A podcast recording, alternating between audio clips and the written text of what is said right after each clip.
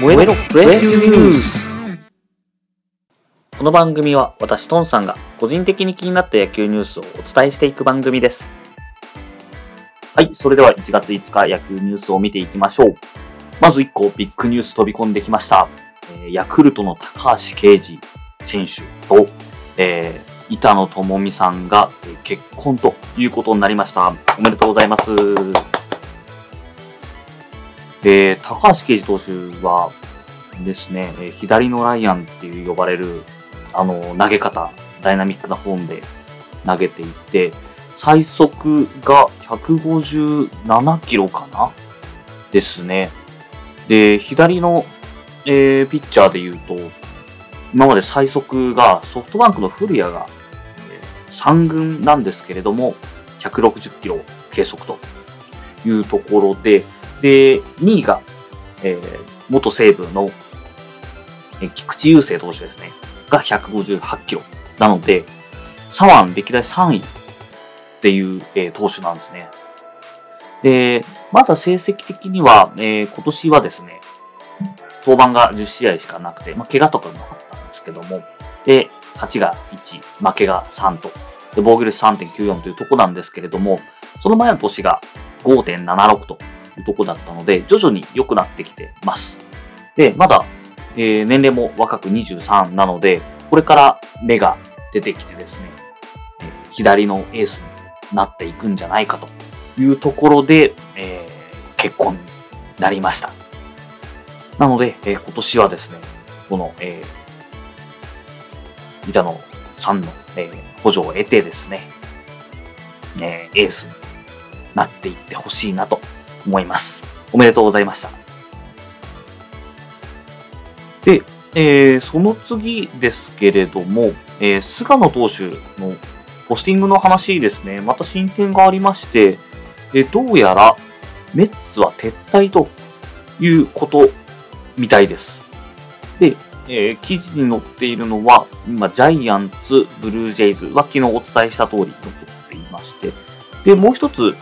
えー前に上がっていて復活したのはレッドソックスですね。で、えーこの3球団が有力なんじゃないかということみたいです。ジャイアンツ、ブルージェイズ、レッドソックスですね。まだまだちょっとわからないですけれども、えー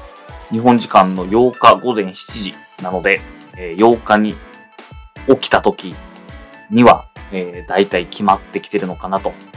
ちょっと楽しみですね。えーどうなるのか、もしかしたら残留もあるのか、ですね。あの、1年ごとに契約見直せるので、もしかしたら契約条項破棄とかもあれば、えー翌年、さらにポスティングってこともあるのかもしれないですが、まあ2年連続でね、あの、コロナが落ち着いてないと状況的には変わらないと思うので、まあ、このタイミングで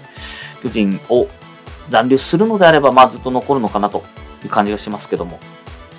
ちょっとネックになってるのが年齢みたいですね。メジャーだと30超え始めると結構年齢的にリスクがあるっていうので、一気に声がかかりづらくなってしまうんですけれども、菅野投手は31なんですね。えー大学出てから、えー入ってますので、このタイミングになってしまったというところです。まあ、引き続き、えー海外系だと有原投手だったりとか、まあ、あのさロッテの沢村投手だったりとか、FA になってるので、引き続き見守っていきたいなと思います。もう一つ、えー巨人絡みですと、巨人の藤岡投手が現役引退することになりました。藤岡投手はですね、えー大学時代にビッグスリーと、えー言われてまして、それこそ巨人の菅野投手ですね、と、えー今、えー広島にいる野村投手、明大のですね、この3人で大学ビッグスリーって言われてました。で、2011年のドラフトで3球団競合ですね。で、えーロッテに入団してということだったんですけれども、えーなかなか、えー芽が出ずにですね、ロッテで一番良かった年で、えー中継ぎに転向した後ですね、防御率が2.55っていう年があったんですけれども、えー翌年悪くなってしまいまして、ロッテから日ハムにトレードと日ハムの岡博美選手ですね、とトレードで日ハムに移籍ということになりました。で日ハムでですも、えー、なかなか成績が良くならずにですね、防御率6.52と15っていうところで、